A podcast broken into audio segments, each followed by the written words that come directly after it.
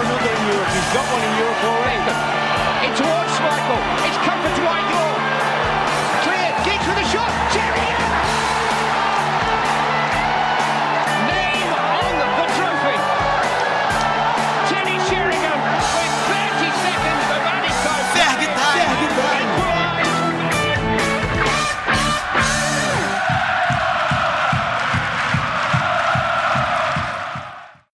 Saudações, Red Devils, queridos ouvintes do nosso podcast. É, está começando mais um episódio do Fair Time e eu vou começar explicando para vocês como é que o programa vai funcionar nas próximas semanas.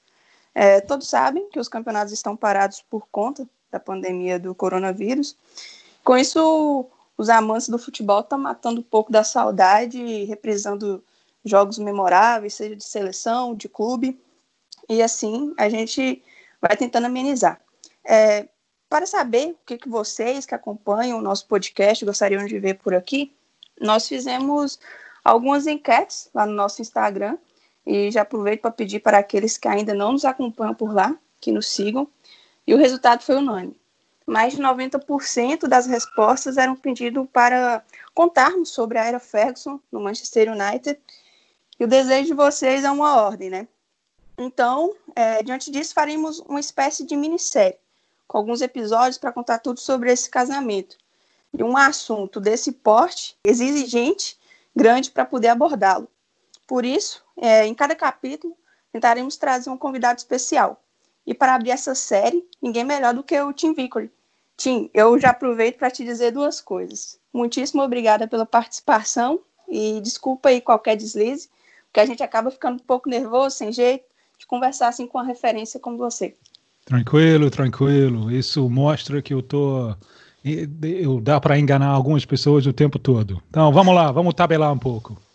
É, nada. E para me ajudar na condução desse programa, um prodígio né, da nova safra do jornalismo, o Lucas. Preparado, filhos? Oi, Karine, uh, ao Tim também, um prazer enorme estar participando aqui com ele, um cara que é referência para mim, não, não, não tenho vergonha de falar aqui, porque é uma das pessoas que eu me inspiro aí para entrar na área e, e, e, ter carreiras tão, tão boas como a dele, e um prazer enorme falar sobre esse assunto aqui hoje com vocês. É, bem, antes de adentrarmos de fato na pauta, Tim, será que você poderia nos contar como que você veio parar no Brasil, como e porquê do jornalismo, a paixão sua pelo futebol, que muitos te conhecem lá do Redação Sport TV, mas se você pudesse se apresentar. Sim, o, o futebol, uh, o, eu sou meio fracasso em várias coisas. E uma das primeiras coisas que eu fracassei foi como jogador de futebol. Né? O, o, o, meu pai era aquele tipo jogador de quase. Né? Ele era um bom jogador, uh, teve oportunidades para ter a carreira, mas na verdade ele não era bom o suficiente. Então, eu, como primeiro filho, eu tive meio obrigação, né? Então, o, o meu pai não estava... Não, a, a, minha, o, o, meu desempenho na escola foi muito secundário para ele. Ele estava querendo realmente era eu ser uh, esportista, que naquela época era, era futebol no inverno, é um esporte britânico, cricket no, no, no verão. Então eu, eu, eu, jogava, me esforçava, mas com tipo 10 anos da vida, né? O, o, meu pai ia lá me assistir jogando e ficava ali balançando a cabeça, né? No lado de campo. Então eu sabia desde muito cedo que eu não ia ser, não ia ser uh, jogador de futebol. Uh, mas jornalista pode, jornalista não pode, não precisa aposentar às 35. Então tem outras maneiras de, de de ter a carreira sem ter que correr atrás, atrás da bola. Uh, eu eu uh, parei no Brasil em 94, uh, logo depois da Copa, com a ideia de desenvolver, uma, foi uma ideia muito vaga, de, de desenvolver uma coisa sobre o futebol brasileiro, o futebol sul-americano. na época era, era muito vaga, foi uma coisa que, que aconteceu, e vem acontecendo né, na, no, no, no caminho. É, eu, eu sempre cresci, o, o, o, meu pai, ele eu gosto sempre para futebol refinado, então 70 foi uma referência para ele. A gente assistiu 82 juntos, adorando aquele tipo de futebol. Então, uh, embora o, o, meu pai chegou a 84 anos, ele faleceu mais que 10 anos atrás, ele chegou a 84 anos sem nunca sair de, da, da, da Grã-Bretanha, a gente era globalizado através de futebol, né? É, então, já que tem um mundo grande aí, vamos, vamos descobrir, vamos, vamos aventurar um pouco. Então, eu escolhi Brasil para ter as minhas, minhas, aventuras. É, com altos e baixos, eu não me arrependo de absolutamente nada. Tem sido um, um, uma viagem espetacular, que, que eu, eu aprendo tanto cada dia. Sim, é, já aproveitando a brecha, antes de a gente entrar no assunto do Niter, é só uma, uma questão minha, assim, que eu tenho com o jornalismo. Uh, eu acho que uma das, das coisas mais encantadoras dessa profissão é como ela conta a história do esporte, sendo um, um dos seus assuntos, através de diferentes maneiras, é, dependendo do país que você se encontra, né? Sim, e para você, assim, qual foi uma diferença mais marcante, assim, do, do de fazer o jornalismo uh, para dois públicos que são bem distintos, né? O público britânico e o público brasileiro aqui, que tem uma diferença cultural grande também, apesar do amor pelo futebol ser, ser comparável, né? É, é, é, fascinante essa pergunta, né? Porque o futebol é uma, uma língua universal que se fala com sotaque diferente. É, descobrir esse, esse sotaque é, faz parte da, da, da, da missão, né? Eu adoro a maneira que povos diferentes reagem no que a, a, acontece no, no campo. Né? Em linhas gerais, isso está mudando porque o, o público inglês está tá vendo um jogo globalizado hoje em dia. De, eh, mudou muito, mudou muito no tempo que eu que estou aqui. Manchester United mudou demais no tempo que que uh, eu eu eu estou aqui. Uh, mas em linhas gerais, o, o, o público inglês sempre valorizava esforço. Né? É um momento de, de grande tesão, quase um escanteio. Né? Porque você bota a bola lá, todo mundo está tentando soprar a bola para dentro. Né? Eu, eu, eu saquei muito cedo que no futebol brasileiro a coisa de humilhação tem um, um poder muito forte. Então, um, uma jogada de efeito que, vamos supor, que você tem a bola e você me deixa no chão, mesmo se eu recupero de imediato, eu estou lá te marcando, naquele, naquele segundo eu fui totalmente humilhado. Isso inflama, inflama a torcida, nessa coisa de, de eu fiquei humilhado. Né? Uh, o público inglês dos antigos e pensar, é, é, tá bom, tá bom, tá bom, agora faz alguma coisa de útil. Mas o público, o público brasileiro, eu acho que por causa de, do fato que o conceito de humilhação é muito forte na sociedade brasileira, então você vê isso nos campos. Mas tem tantos exemplos disso aí. É, é um, é, um, é um campo fantástico para explorar, explorar a maneira em que uh, povos diferentes reagem às mesmas coisas que acontecem no campo. É, muito, muito interessante sua resposta, porque realmente são muitas diferenças de um jogo que é bem diferente, e como você falou, né? Cada vez mais essas diferenças elas uh, se mesclam de uma forma que é mais, uh, mais globalizada, né? Em todo, todos os cantos do mundo, acredito. Obrigado aí pela resposta. Prazer. Então, vamos lá. Vamos lá. Como vamos primeiro eu vou fazer, vou fazer uma pergunta rap, uh, rapidinho para vocês. Como vocês fi, uh, ficaram com, com esse, essa relação com o Manchester United? Quer começar, Filos? Pode ser como que surgiu assim mais a minha relação? Sim. Sim. É, Mas por quê? Uh, de todos os times então, no mundo, né?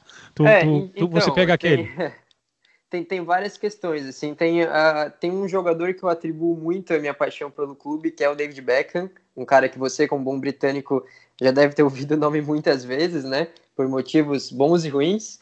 Uh, mas ele foi um cara que sempre me chamou atenção. Só que em campo em si eu não cheguei a acompanhar o auge dele ou ele jogando o, seu máximo pelo United, que eu fui um pouquinho depois. Eu tô com 22 anos agora. Então eu peguei mais aquela época já com Cristiano Ronaldo subindo, com o Rooney e tal. E para mim o que encantou foi além do clube, do futebol que jogava em campo na época, era toda a cultura que vinha por trás, a, a, identificação de muitos jogadores com Manchester, a história ali da classe de 92 e tal, aquela história da base, jogadores que uh, desenvolviam uma paixão pelo clube desde cedo e tinham uma real conexão ali com seus, seus arredores, e isso me fez assim entrar totalmente no, no mundo do futebol inglês. Então, para mim, foi ali que começou e depois eu uni ao jornalismo, que era algo que eu queria fazer desde cedo, escrever, comentar, falar. Então acabei unindo as duas coisas e aí foi cada vez ficando mais forte essa relação. É, eu sou um ano mais nova do que o Lucas, então a gente pegou mais ou menos a mesma época, um United vencedor, que impunha muito medo aos adversários ali com o Rooney, com o Ronaldo. E eu sou do interior, né? Então, tipo, torcer para um clube que está longe fisicamente nunca foi um problema, porque Sim. eu torço pro Galo, então eu nunca fui nem em Belo Horizonte, então para mim não seria esse o problema. E quando eu comecei a ver, passava no sábado à tarde, se eu não me engano, na Bandeirantes, um, alguns jogos, jogos do inglês, e como o United era o que estava na moda, é o que eles passavam. Então você começa a acompanhar e eu falei assim, eu não quero esse time de vermelho, tem o Liverpool, e eu tava entre os dois. Falei assim, cara, mas eles são tão rivais, por que entre os dois? Vou, pesquisar um pouco sobre a história. Aí quando eu li, uma vez que, na época da Revolução Industrial ainda, que estava uhum. tendo. O Manchester ia para Liverpool para poder exportar e com a, a, produção, e começou uma briga, porque parece que Liverpool estava querendo taxas mais altas, e Manchester simplesmente falou assim: Poxa, eu vou construir o meu porto. Tipo assim, hoje já seria uma obra de outro mundo. Naquela época, você simplesmente fala assim, cara, eu vou reconstruir o meu porto, eu não quero pá. Falei assim, não, esse time é muito, sei lá. Aí veio por estudar um pouco do desastre de Munique, o Ferguson, aquele velhinho assim que parece tão fofinho, mas tinha hora que ficava enfurecido, parecendo um pimentão. Falei assim, cara, é esse time. Aí comecei, só que parece que quando eu comecei a torcer, o time pegou e começou a, a desandar, o Ferguson aposentou, então eu não sei se eu dei um pouquinho de azar, não. Mas eu, eu acho que aquela coisa da, da Revolução Industrial é, é, é, muito importante na história do clube, porque, na verdade, o Manchester foi a, a primeira cidade industrial, né?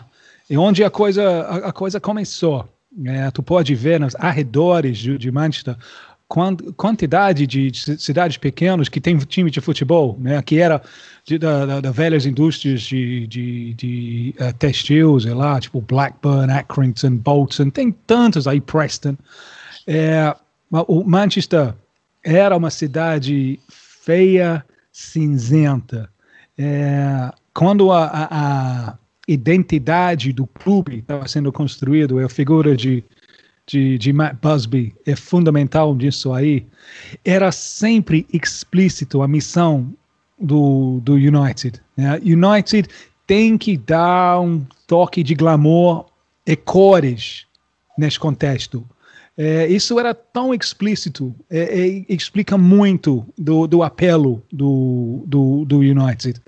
É, e, e, depois tem a desastre de, de, de Munique em 58, que, que mata um dos melhores safras que o futebol inglês, talvez o melhor jogador inglês de todos os tempos, Duncan Edwards, morre nisso aí. Então, a partir da. Uh, o, o, United estava já fazendo parte da, das taças europeias, né? hoje em dia se chama o, o, o Liga de Campeões, contra os conselhos de, da, da, da CBF da Inglaterra, de, de Football Association. É, aí sofreu um acidente, o Busby quase morre na, acidente fica muito perto de, de morrer. Então, quando ele, ele, ele eh, recupera, ganhar uh, o título europeu vira quase um, uma, uma missão religiosa, né? O Busby era muito católico até. Vira, vira uma obsessão extraordinária que dez anos depois do Munique, o clube consegue, né? 68, vencendo o Benfica em, em, em Wembley. É, tipo, e depois, e agora. E isso foi, tudo isso conduz até a época de Ferguson, porque Ferguson foi o primeiro para solucionar esse problema. E depois, e agora, porque o United tinha chegado lá no topo de montanha em 68. Era, e, e, quando você faz isso é muito difícil dar, dar continuidade. Né? Então, o United depois disso viveu anos de anos terríveis na, na, na, ressaca da vitória de 68 é depois anos difíceis tentando subir a montanha de novo e só subiu a partir da, da contratação de Ferguson é, é, mesmo assim, com muitos anos de, de, de frustrações antes. Então, é, essas coisas de identidade e missão são fundamental para entender o que é Manchester United. Só também complementar ali, é, já complementando minha resposta anterior, que tudo isso que o Tim falou, essa, todas as histórias, que olha o tanto de, de tema que a gente abordou só de uma pergunta sobre futebol, como você torceu para um time, isso me fez sim, se apaixonar, porque é muita coisa interligada, questão cultural, é. questão de até brigas por empregos, né? Tinha essa questão de Manchester e Liverpool, sempre teve um. Uh, essa rivalidade foi, foi muito visada em um sentido uh, social mesmo, e isso me, me encantou mesmo. É, então, bora começar falando um pouquinho mais sobre a chegada do Ferguson no United. Ele que chegou em 86 e todo mundo já deu para perceber que nós nascemos no final da década de 90 e ele estava chegando no início. Então, assim, mesmo que você procure saber um pouco como que era na época, como que estava o clube, ele, o cenário do futebol, é, os países em si mesmo, acho que é diferente quando você está vivendo aquilo ali em loco. E você que conseguiu ter essa experiência, Tim, como que foi a chegada do Ferguson naquela época? Como ele foi visto pela imprensa britânica? Era um cara, tipo assim, ou nós botamos fé nele, ou era é, só mais um treinador que daqui a pouco troca? Era. Ele, ele, ele tinha nome, né? ele, ele construiu um, um time muito bom de Aberdeen, um, que porque o futebol escocês basicamente é, é, dois times, é Rangers e Celtic. Ele, ele, ele conseguiu quebrar esse, esse negócio aí até venceu o Real Madrid no final europeu, né? Que para Aberdeen isso é uma coisa extraordinária. Então ele tinha mostrado potencial dele. É, United, especialmente com, com, com Bobby Charlton, mexendo as coisas ali dentro, decidiu que ele era o homem. E, uh, enxergaram ele, nele bastante coisa do, do jovem Matt Busby. Um, porque a sombra de Busby tinha parado em cima do, do, do, do clube de uma, de uma forma que intimidava. É, uh, Busby, uh, uh, aqui a gente tem que prestar homenagem para a influência escocesa no futebol inglês, né? Porque o futebol escocês, historicamente, prezava futebol bem jogado e, e tinha uma ética muito como em vários lugares da Inglaterra, era muito forte na Escócia, tinha um ético muito de classe operário e solidariedade. E Busby era da, daquele meio. Uh, houve uma tentativa de, de substituir ele na década de 70 com, com uh, Tommy Docherty, que era um, muito espalhafatoso, Uh, e estava criando um time bastante glamouroso, bastante dentro das tradições do Manchester United. Ele foi pego num, num escândalo, ele estava de caso com a mulher do um dos elementos da, do fisioterapeuta. Isso. É, então, isso acabou com, a, com o tempo dele. Uh, veio, uh, acho que veio o Dave Sexton, que era o Dave Sexton era, era, era um bom técnico, um bom para trabalhar no, com jogadores no, no, no, nos treinamentos, mas era muito sisudo, era muito baixo perfil para um grande clube como como United. E depois veio o Ron Atkinson, que é um figuraço. É, Atkinson uh, tinha aquela, aquela coisa de, de glamour um, que o United estava procurando. E, e, quase deu certo, ganhou, algum, ganhou alguns, alguns títulos. Uh, um problema, tu tem que lembrar que isso é uma época muito diferente. Quando os campos na Inglaterra, chegando tipo novembro, dezembro, era lama pura. Né?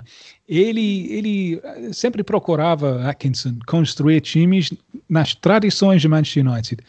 Abertos ofensivos, pontos abertos nos dois lados do campo, bons times.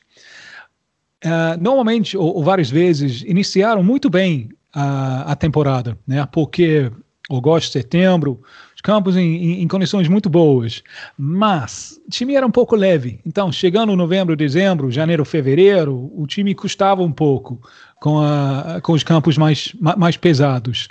É, com pressão de tempo, é uma, uma temporada mal começada. Ele foi demitido, é, uh, foram para uh, para Ferguson, que na opinião de muitos, especialmente Bobby Charlton, tinha bastante coisa de Matt Busby. Né? Um homem da classe operária escocesa, um homem capaz de ser charmoso, mas um homem muito duro, né? Porque uh, o Busby pode aparecer muito polido e veludo, mas era um homem muito duro também. Então eles enxergaram nele um tipo de, de Busby para o desafio novo. Isso eu acho que explica a paciência que o clube mostrou com ele, porque realmente, enfaticamente, não foi uma coisa de, de, de, de tipo dia para noite. Levou, levou bastante tempo para construir um time realmente competitivo. Inclusive, você falando dessa questão da, da rigidez dele, acho se eu não me engano foi no Instanless, um trem assim, ele, um dos, um dos jogadores dele falou que nunca na vida tinha tido medo de um treinador antes, como ele teve com o Ferguson, que ele chegava assim, ele era muito novo, né? Ele encerrou a carreira dele de jogador com 32 anos, se eu não me engano, e começou, fez toda a carreira no futebol escocês. Ele deve até uma proposta do Nottingham Forest no finalzinho, mas a Kate, sua esposa, não queria se mudar para a Inglaterra naquela época, então ele terminou toda a carreira como jogador na Escócia e iniciou também por lá. Então, ele sempre foi visto como um cara assim extremamente rígido, rigoroso. Naquela época também tinha a questão de você não trabalhar, você não ser unicamente um profissional do futebol, você tinha que dividir seus afazeres com outras atividades para se manter. E ele tinha a questão da bebedeira, que era algo que ele já tinha encontrado na Escócia, mas que ele também ia encontrar no United. Então, assim, tem essa parte de como era o Ferguson, como ele chega, e tem a fase também do, do clube do Manchester United porque a década de 70, de 80, que Matt Busby ele anuncia a aposentadoria em 69, mas ele fica entre idas e vindas e para mesmo em 71. Então, assim, é, depois dele, o United ganhou só três campeonatos, que foram três FA Cups, um inclusive em cima do Liverpool, 2 a 1 em 77, mas é, era o Liverpool quem dominava ali o cenário tanto nacional quanto internacional em termos de clube inglês. É, a década de 70, de 80, com Bob Paisley, o Joy Fagan, o Kenny Dalglish já estava no final, mas principalmente esses dois primeiros que eu citei, o Liverpool ganhava Champions, que na época não tinha esse nome, era Copa dos Campeões, ganhava inglês um atrás do outro, acho que foi nesse período que eles conseguiram 10 a 11 títulos do inglês, e o United estava capengando, ficava sempre na, na segunda parte da tabela, e teve um rebaixamento em 74, e em 72 conseguiu escapar por pouco. Então, assim, era um cenário terrível para o United, né, Filos? É, e é interessante, até você falou ali do Liverpool, que eu acho que é, é muito legal a gente fazer até uma comparação uh, do que viveu o Ferguson no United em relação ao Liverpool, do que ele viveu em Aberdeen em relação ao Rangers e ao Celtic, como o Tim falou anteriormente, porque você tem ali um time que está conquistando tudo, ou quase tudo, ou que está assim, muito acima de você e você mesmo sabendo que tem um tamanho considerável dentro do seu país, em termos de desempenho não está conseguindo render, né? Então o Ferguson ele acaba fazendo no United mais ou menos o que ele fez lá, que é criar uma mentalidade de tem alguém acima da gente e essa pessoa não pode estar tá ali. E ele fez isso com a Aberdeen, ele uh, transformou o time, né, totalmente. Ele fez o time superar essas duas equipes que geralmente ficavam acima e no United ele também cria esse tipo de mentalidade de você colocar o seu clube contra o mundo, digamos assim, e isso acabou cativando ali os jogadores, a cidade e tal. E isso, claro, que fez com que a diretoria tivesse paciência com ele, né? Porque viu realmente uma, uh, uma intenção e um potencial real de fazer um trabalho duradouro e não só que tivesse um resultado a curto prazo. E ali sobre o que o Tim falou também da, uh, vocês falaram sobre a, a relação dele, como ele era como pessoa, uma pessoa charmosa, mas ao mesmo tempo dura, eu acho que é o, o, o, principal ponto dele, é essa gestão de elenco mesmo, porque futebol é feito de pessoas, né? E ele era um cara que conseguia, como poucos, assim, conquistar todo mundo de uma forma que tirasse o melhor de cada um e, ao mesmo tempo que tivesse um, um senso de humor, uma relação de pai mesmo, ele conseguia uh, ser um cara duro, ser um cara com tratamento forte, firme e isso eu acho que foi um diferencial para elevar totalmente o nível do United, assim, deixar um time muito mais profissional, digamos assim, né, Tim? É, eu acho que é interessante uh, refletir um pouco sobre essa rivalidade futebolística de, de Liverpool e, e United, porque uh, mesmo na, na, naquela, naqueles anos que Liverpool estava ganhando o campeonato, ganhando o título europeu, tinha um, uma mágoa na torcida de Liverpool, porque United sempre, sempre era visto como uma coisa mais glamourosa, sabe? O, o, time de Liverpool tinha grandes jogadores, jogadores fantásticos, mas era como uma, uma máquina. Né? Uh, não era uma coisa de. O individual não brilhava tanto, era coletivo que brilhava. E United sempre tentando fazer contratações glamourosas de impacto. Então, United era, era talvez uma coisa mais individual, individualista. O Liverpool estava ganhando com o coletivo, mas aquela coisa individualista chamava a atenção da mídia e tal. Então, tinha uma amargura da torcida de Liverpool da, da, da cobertura que o United estava recebendo, mesmo, mesmo sendo muito fraco futebolisticamente em comparação com, com, com Liverpool. E, e, não, tem como, não tem como duvidar que uh, uh, essa história tem um contrapeso. Não é somente a subida de United quando subiu, é o declínio de Liverpool que acontece no, no mesmo momento. Não sei como você quer, vocês querem conduzir isso, mas a Copa de 90, o, o FA Cup de 90, é absolutamente chave. É chave nas duas, nos dois lados, né? Tanto a subida de United quanto o declínio de, de, de Liverpool. É o momento quando você vislumbra um novo futuro, o futuro que, olhando mais quatro anos para frente, United vai, ver, vai, vai ficar dominante. Você acha que o mais difícil seria substituir o Matt Busby ou seria é, competir com aquele Liverpool que estava nos holofotes? Eu acho que porque o, Busby, embora ele ele não trabalhou como técnico depois de 7-1, ele estava lá. É, o escritório dele estava lá. É, isso foi uma coisa que intimidava. A presença dele talvez não ajudava, intimidava. Até com uma certa distância de tempo, Ferguson porque o Ferguson, a coisa de Bus, Busby foi uma inspiração para ele.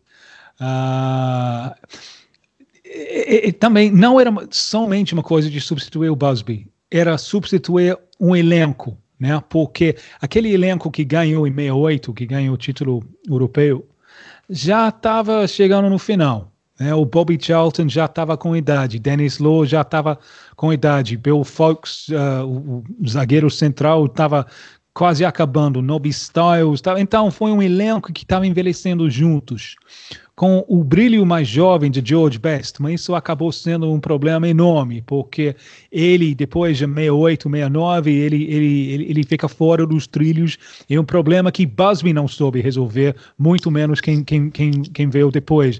Então houve o problema de substituir um elenco. Né? O clube tinha focado tanto em ganhar o título que não tinha pensado no longo prazo.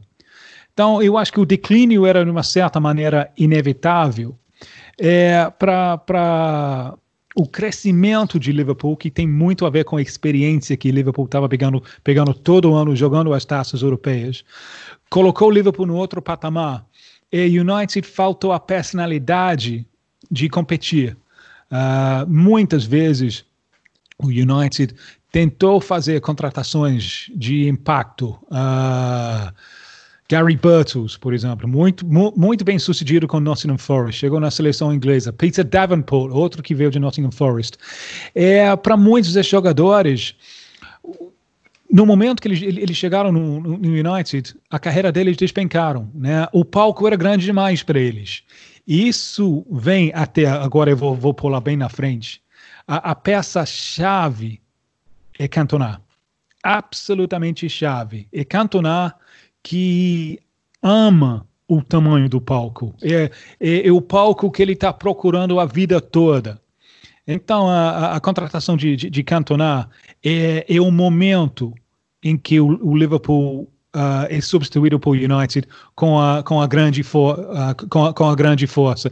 Então, você, você tem o, um declínio depois da 68, uma dificuldade da sucessão, a subida de Liverpool, e dificuldade de lidar com a subida de Liverpool, e tudo isso durante muito tempo foi pressão demais em cima do United. É, e esse, esse fator, ele só também complementando do Cantona, é realmente muito gigantesco, porque ele é um cara que representa toda essa soberania que o United vinha a ter posteriormente, né? Eu colocaria também, ontem eu gravei um podcast com o pessoal da Premier League Brasil sobre as cinco melhores contratações do United na época de Premier League, e para mim os dois primeiros é justamente Cantona como o primeiro por, por ele ter representado toda essa subida, sem ele possivelmente a gente não teria tudo isso depois. Uh, e também o Roy Keane, né? Um cara que uh, ele acaba sendo até o, a, a, figura do Cantona no meio-campo, aquele cara que, que comanda, aquele cara que provoca os adversários, que intimida e que, óbvio, tem um nível altíssimo dentro de campo. Né? São figuras do tamanho do Manchester United, do tamanho que também o Ferguson tinha para a diretoria naquele momento, né? Um cara que uh, tinha aquela questão da aura, né? O time pode falar um pouco mais disso também, de a uh, sensação de que ele tinha tamanho para aquele trabalho, né?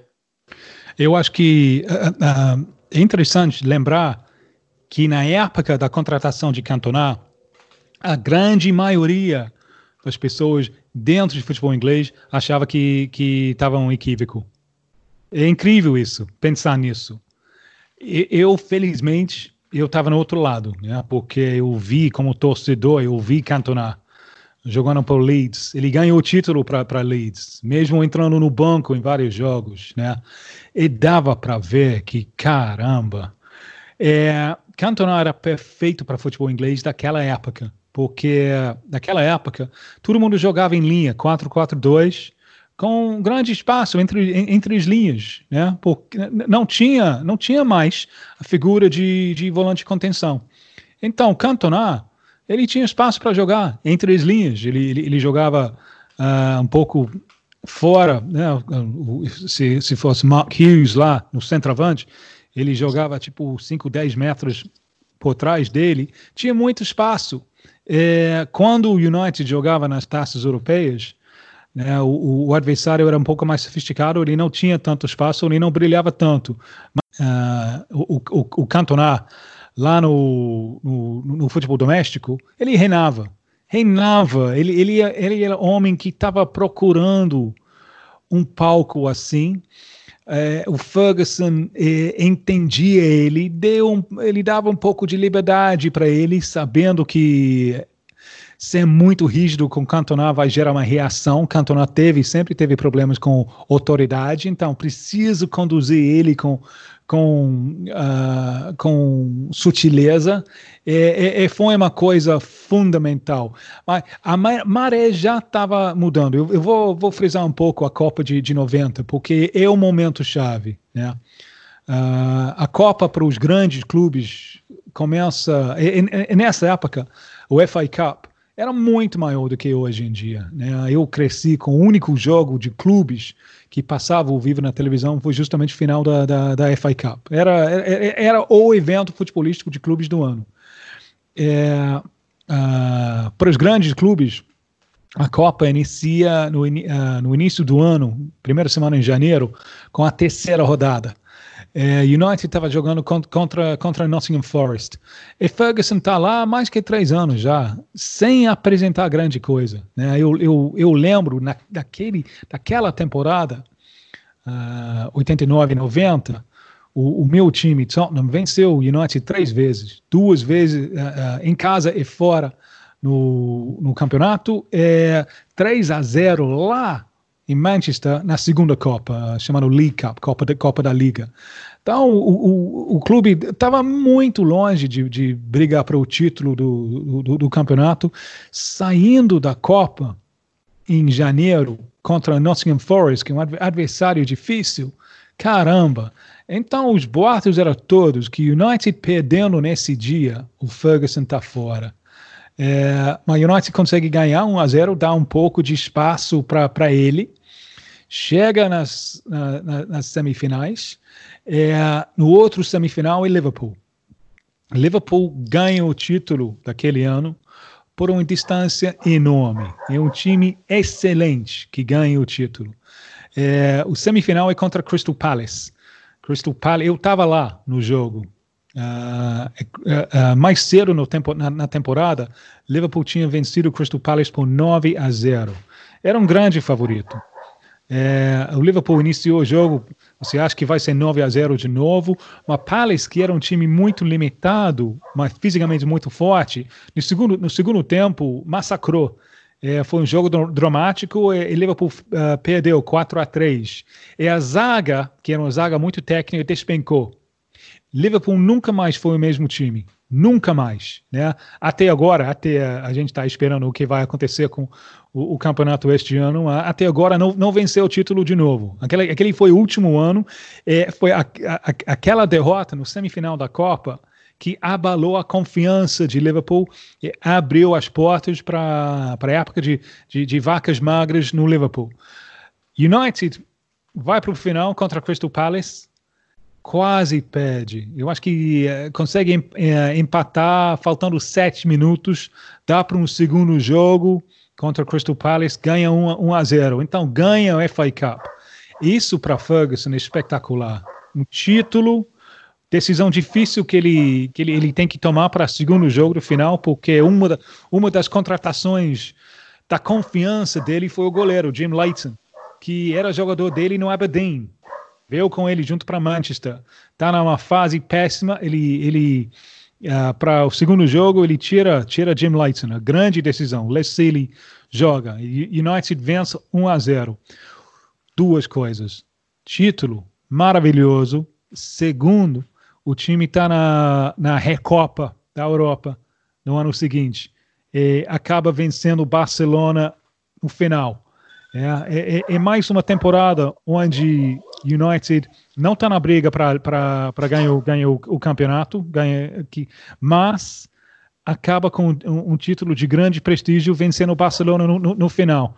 Então, vamos supor que o Liverpool não despenca, vence o Crystal Palace e o Liverpool vence o United no, no final da, da, da, da Copa, a história talvez seria, seria muito diferente. Você tá doido. Não, é, é muito interessante mesmo como são momentos que, assim, eu estava até pensando nisso antes, uh, lendo sobre futebol e tal, como às vezes são momentos que na hora você, às vezes, não percebe exatamente a importância, mas que às vezes mudam o que vai acontecer no esporte em 10, 20 anos. Então, Sim. são esses momentos que o Tim fala, né? É, é, detalhes que fazem diferença. Até se a gente falar mais um pouquinho do Cantona, lembrar de como ele foi para o United até representa um pouco do tamanho do Ferguson de novo, porque Uh, tem toda a história de ser uma ligação do presidente do Leeds para o presidente do United na época, o Martin Edwards, para perguntar sobre um jogador nosso, né? Sobre o Dennis Irwin, se não me engano. E o Ferguson já aproveita, estava com ele, ah, ele não está disponível, mas pergunta a disponibilidade do Cantona, que já estava querendo, acho que sair, né? Tinha, ele estava Tava brigando com o técnico. Né? É, forçando uh, Wilkinson. Yeah. É, então, e daí o Ferguson ele já desenvolve essa contratação quando na verdade a intenção do adversário era tirar um cara bom nosso, né? Então ele é, é sempre uma questão de você ir provando sua superioridade contra os adversários. E essa questão assim de um detalhe, né? Poder mudar todo o curso de uma história.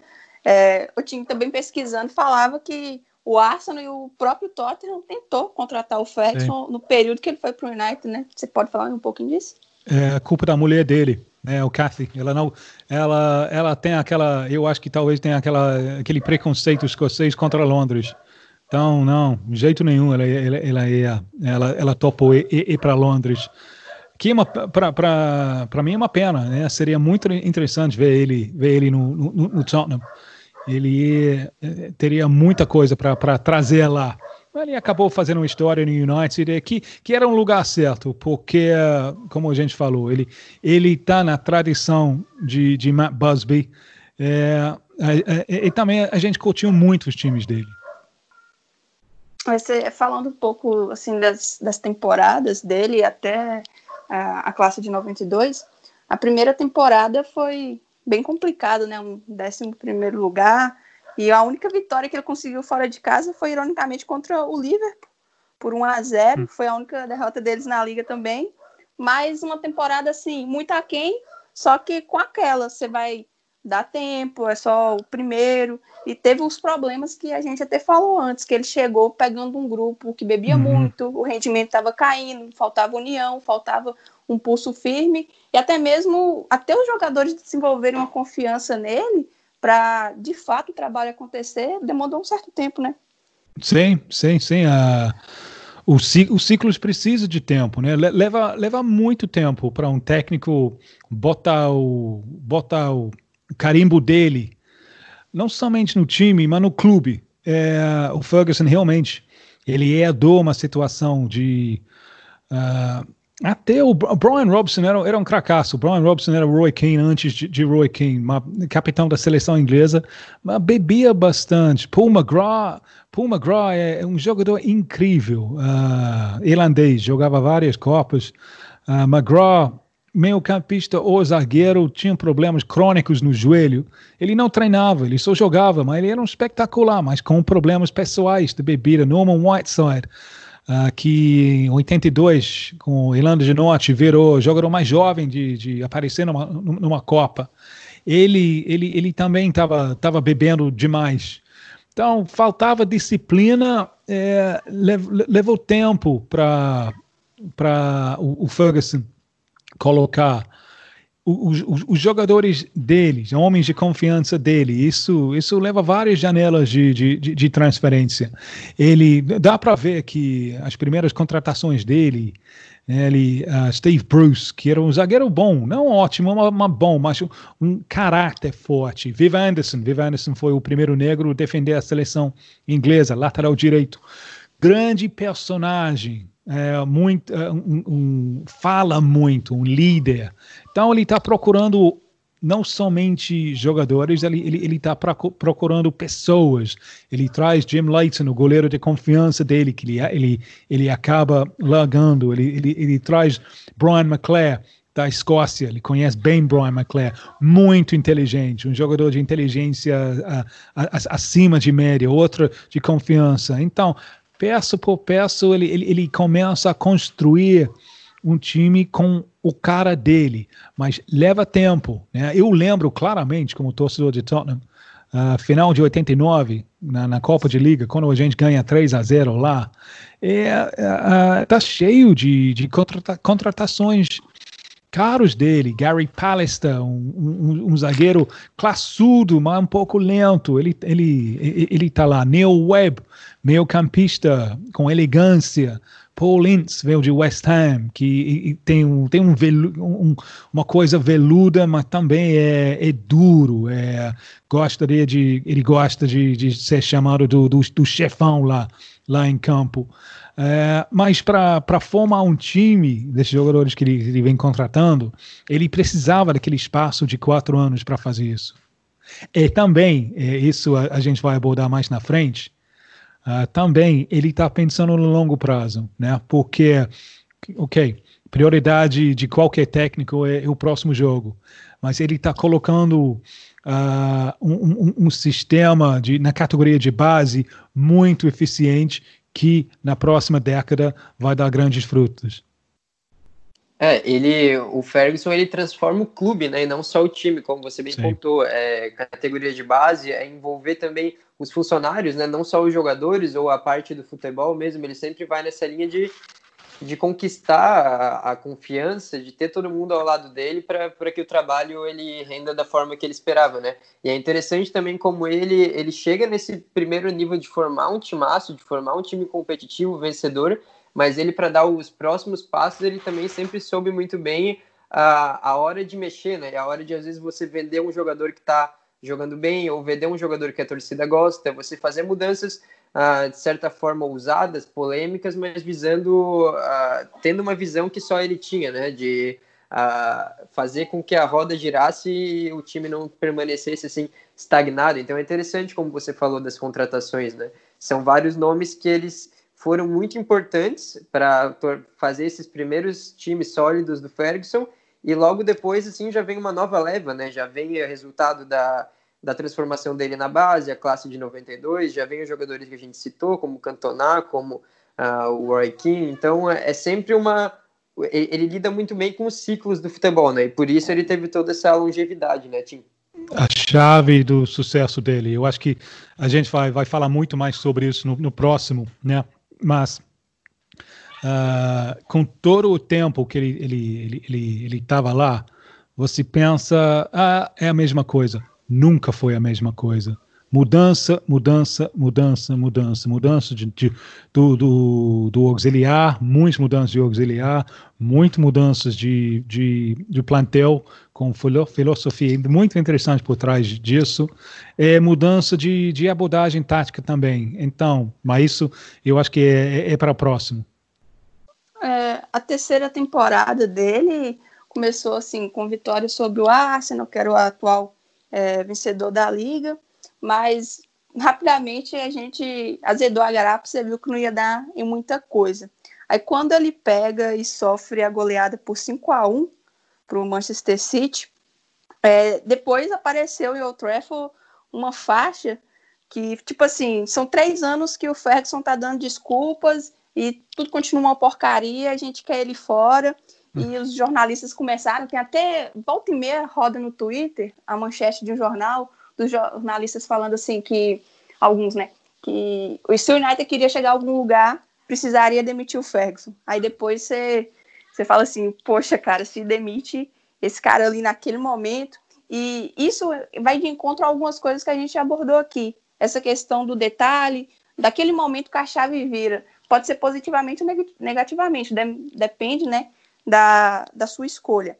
E a respeito dessas críticas, de saber respeitar um processo, de ter paciência, e se naquela época já estava tendo protestos assim no estádio, hoje é bem mais complicado. Trazendo para a nossa realidade hoje, você pegando todos os treinadores depois que ele aposentou, o Mois, o Mangal, o Mourinho e agora o Soscaé. Esses três anteriores, você acredita que faltou paciência para um projeto ou você acredita que nem existia um projeto com eles? E é. trazendo também para o Soscaé, você acha que o Soscaé está sendo certo manter? Eu acho que o, o, o clube tem, tem problemas. É, tem problemas no projeto lá em, lá em cima. Uh, eu não sei qual é o objetivo do clube uh, agora. Um, isso acho que é uma coisa. Isso é, é comum com grandes clubes ingleses agora, especialmente com alguns deles que têm donos estrangeiros, se realmente o objetivo é, na verdade, uh, competir por títulos, ou se o objetivo é, é, é fazer dinheiro, né? Uh, historicamente, o grande o futebol ser o dono de clube de futebol não tem sido grandes negócios. Agora os clubes antes desse, desse dessa pausa para para coronavírus, vários clubes na, na, na, primeira, na, na, na, Inglaterra, eles estão faturando, eles estão lucrando. É, então, eu não sei exatamente qual é a prioridade do clube, uh, porque a, a gente está falando de isso é totalmente diferente dos primeiros tempora, primeiras temporadas de Ferguson. A gente está falando de, de, uma indústria global, onde os, um clube como Manchester United precisa uh, brigar para os melhores talentos no mundo. Eu não sei se o clube. É, eu, eu, eu não vejo somente uma falha individual de tal técnico, tal, tal. Eu acho que tem falhas no clube que talvez vêm do cima do, do, dos Glazers. Eu não sei exatamente qual é o objetivo deles para uh, uh, para ser donos, donos do clube. Com Mois, eu acho que Mois foi claramente um, uma tentativa de fazer um outro Ferguson. É, o, uh, ele, ele vem de um meio semelhante de, de Ferguson, só que os tempos mudaram. Né? Se fosse ainda 86, talvez a coisa de Mois ia dar certo com um pouco mais tempo. Mas hoje em dia, Mois, para liderar uma marca global, eu acho que foi, foi, um, foi um pouco cru. É, é um, uma, uma mostra para mim de como a, a, indústria se desenvolveu nesse, nesses 25, 30 anos. É, eu, eu acho muito interessante ali que você citou é, essa história da, de como o futebol mudou e como o Moyes ele não estava preparado para esse futebol mais global, porque realmente na época quando o Ferguson assume é um futebol mais do United gigantesco em seu país, gigantesco uh, dentro da realidade daqueles que acompanhavam ali e tal, vocês que estavam por lá, mas se você trata mundialmente, não tinha todo esse tamanho. Ele vai ganhar com o próprio Ferguson. Então o Moyes ele, ele já chega num momento que é, é outra pressão, é outra. É, eu acho que eu vejo muito assim um treinador do Manchester United hoje em dia ele tem que estar tá constantemente dando respostas para todos os cantos do mundo. É resposta Sim. sobre contratação, é sobre alguma polêmica, é sobre o que ele quer fazer com essa escalação, com esse jogador, com essa declaração. Então ali era um cara que não estava preparado para isso. Então é, é, um trabalho gigantesco que o cara tem que ter, ele tem que dominar muitas coisas, né? Ele não pode ser só um cara bom na parte tática, bom na parte pessoal, bom na parte da fala. Ele tem que realmente, né, ter uma noção de, de muitas muitos ambientes que ele vai acabar se envolvendo, assim, né? Psicologicamente falando até. É, o, o United que que uh, o Ferguson deixou é muito, muito diferente do United que ele pegou em novembro de 86. É, é, é outra criatura. É, obviamente, para comandar, o, talvez o, o, próprio Ferguson, o jovem Ferguson, não teria, não, não teria sido o homem ideal para tomar o lugar do Ferguson velho. Realmente, é, se a gente for pensar dessa forma, porque muda muito, então a, a, as pessoas, os treinadores têm que estar em plena evolução, né? E também como, como aconteceu também com o Matt Busby ali naquela época, de que o Matt Busby ele acabava sendo uma sombra, às vezes não tão positiva, a gente pode falar também que qualquer treinador que fosse assumir depois do Ferguson ia sofrer um pouquinho, né? Porque é difícil, assim, você pegar um clube depois de, dessa história tão relevante construída muito por uma pessoa, né? Sim, embora nem Van Gaal nem Mourinho tem problema de ego, né? Pois é. é eu acho que, é. Então, eu acho que uh, nem Van Gaal nem Mourinho eles vão sentir intimidado pela presença de, de, de Ferguson. E até, eu acho que isso foi um, um motivo para a, a contratação deles.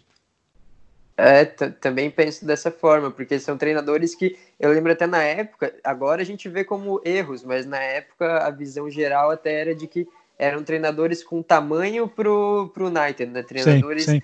Uh, fortes, de personalidade forte, então uh, depois é fácil reconhecer como um erro, mas realmente a gente imaginava de que precisava de uma figura gigante, digamos assim. Né?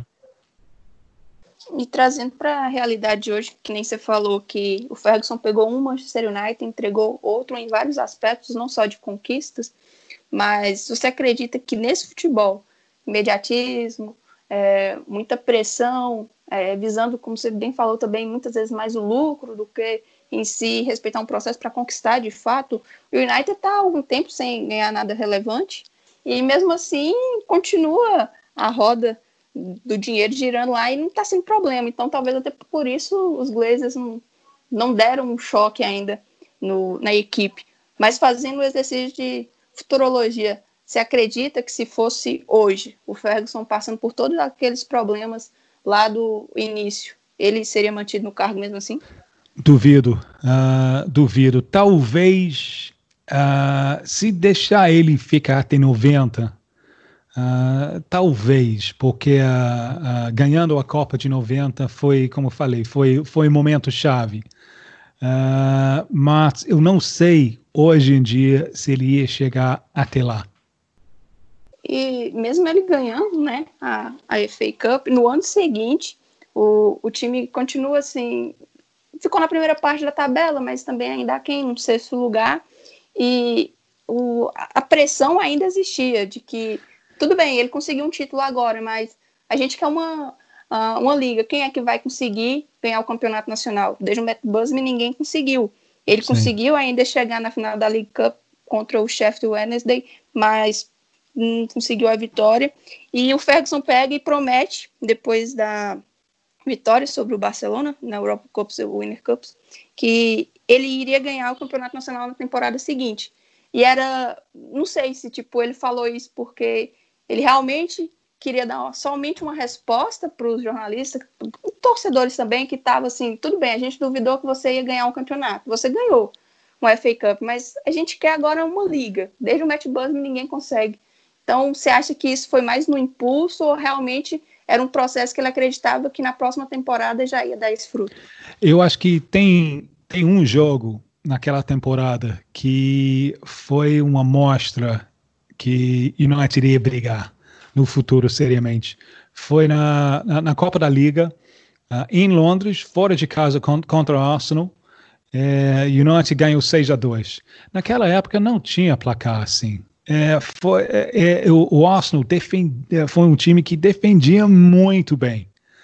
Mas, uh, então, isso, isso deu medo, né? Uh, eu acho que as pessoas começaram a, a ver United com muito mais medo depois daquela vitória, porque foi uma coisa sensacional. Se eu lembro certo, foi um grande noite de, de Lee Sharp. Lee Sharp foi um dos promessas na época que acabou na história ficando na sobra de, da, da, classe de 92, mas ele, ele durante um ano, dois anos, ele realmente foi, foi uma coisa sensacional. É, a temporada acabou com a, a Recopa, vencendo o Barcelona na Recopa. Então dava para pensar que o time está mudando na, na direção certa. É na próxima janela vem uma peça muito importante, que é, é o Schmeichel, o goleiro, né? É, vem, vem o, o, primeiro goleiro excelente de United em, em muito tempo.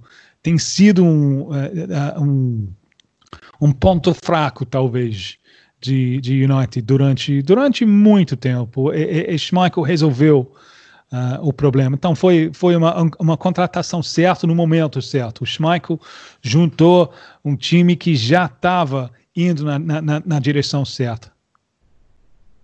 É, e é, é, legal também lembrar que, como mais um jogador que você citou, o Schmeichel é mais uma daquelas figuras grandes, né? Aquela Isso. coisa de você ter uma espinha dorsal, digamos assim, né? como a gente já falou também do cantonado, Roy Keane, é você ter em todas as partes do campo jogadores que têm uh, passa uma sensação realmente de soberania contra os adversários, né? E eles acabaram formando também a, a, a base para que a classe de 92 se desenvolvesse de forma mais tranquila, né? Então isso foi muito importante, assim, essas contratações pontuais, né? Muito parecido com a história de Pelé, né? Quando o Pelé, lança, Pelé é lançado no, no, time de Santos com 16 anos, no Santos que é campeão paulista cheio de craques, né? Pagão, Jair, Jair Rosa Pinta, e isso ajuda demais o desenvolvimento de, de, de, de, de Pelé. Então, United está achando uma estrutura lá, estrutura do time, sem aquela estrutura, classe 92 não teria sido a mesma coisa. É, a gente não vai dar spoiler, porque esse é o próximo episódio que eu já mal posso falar, mal posso esperar para poder gravar, Tim. É, a gente vai chegando ao final desse, que é só o primeiro dessa série especial sobre o Ferguson. E aí eu estava até comentando com o Lucas aqui em off, que privilégio, acho que a gente pode dizer assim, tá podendo gravar, mas assim, ouvir como se fosse uma história, porque é realmente incrível da forma como que você falava, assim, parece que você consegue imaginar tudo. Eu estou até sem palavras, então. Eu vivi tudo isso com, com, com torcedor, então é, é uma época, é uma época muito, muito querida para mim. Até depois de 94, eu mudo para o Brasil, eu não, eu não tenho a mesma clareza. Né? Eu estava lá para a final da Copa 96, mas depois disso eu não tenho uma, uh, toda, na, naquela fase, toda, toda a temporada eu lembro. Né? Então é é, é, é fácil e é, é, também prazeroso falar, falar sobre coisas assim. Sente falta de lá, do futebol de lá, não? Sim, sim, sinto, sinto. Eu sinto falta do, do espírito às vezes. Uh, tem menos raiva lá no estádio do que, do que aqui, aqui no Brasil. Embora eu acho que hoje em dia tem mais raiva lá. Uh, sim, eu sinto falta do, do evento, né? É, você sente que você está indo para uma coisa. Eu lembro que, falando em Beckham, né, tinha um, o Rodrigo Beckham, né, que foi para a Inglaterra, jogou, jogou no, no Everton. Everton né? Infelizmente, ele se machucou. É, na verdade, acabou com a carreira dele. Ele tentou depois, nunca mais foi o mesmo jogador. Eu, eu lembro conversando com, com ele, e ele, maravilhado com, com o futebol inglês, ele falou: é o Hollywood de futebol. Né? Tudo jogo é um grande evento.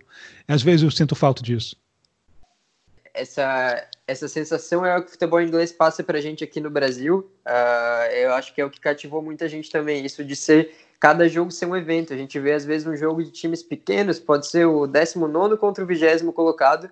É uma sensação de alguma coisa grande pode sair dali, né? Alguma coisa relevante, pode ser um jogador, pode ser um, um clássico que se cria, pode ser uma virada, alguma coisa parece que pode acontecer num jogo do futebol inglês. Então, isso acho que é o que cativou muita gente e realmente é um, um diferencial, acho. É, é, só pensar nos arredores de Manchester, né? a importância do, do, dos clubes aí para a sua cidade. Preston, Preston é uma cidade pequena, né? velha cidade industrial arredores de, de Manchester, e talvez o melhor jogador inglês de todos os tempos, um cara chamado Tom Finney, ele fez a carreira toda dele no, no, no, Preston. Então, o Preston tem uma. Todos os clubes têm uma, têm uma tradição, tem uma, uma capacidade de representar a gente. É, isso, isso, é muito legal. Né? Aqui, uh, em função do fato que o rádio criou o futebol, o rádio espalhava futebol para os quatro cantos do Brasil, tem, um, tem mais uma tendência de pessoas torcer para clubes que são muito longe, né? Uh, Nordeste cheio de flamenguistas, por exemplo.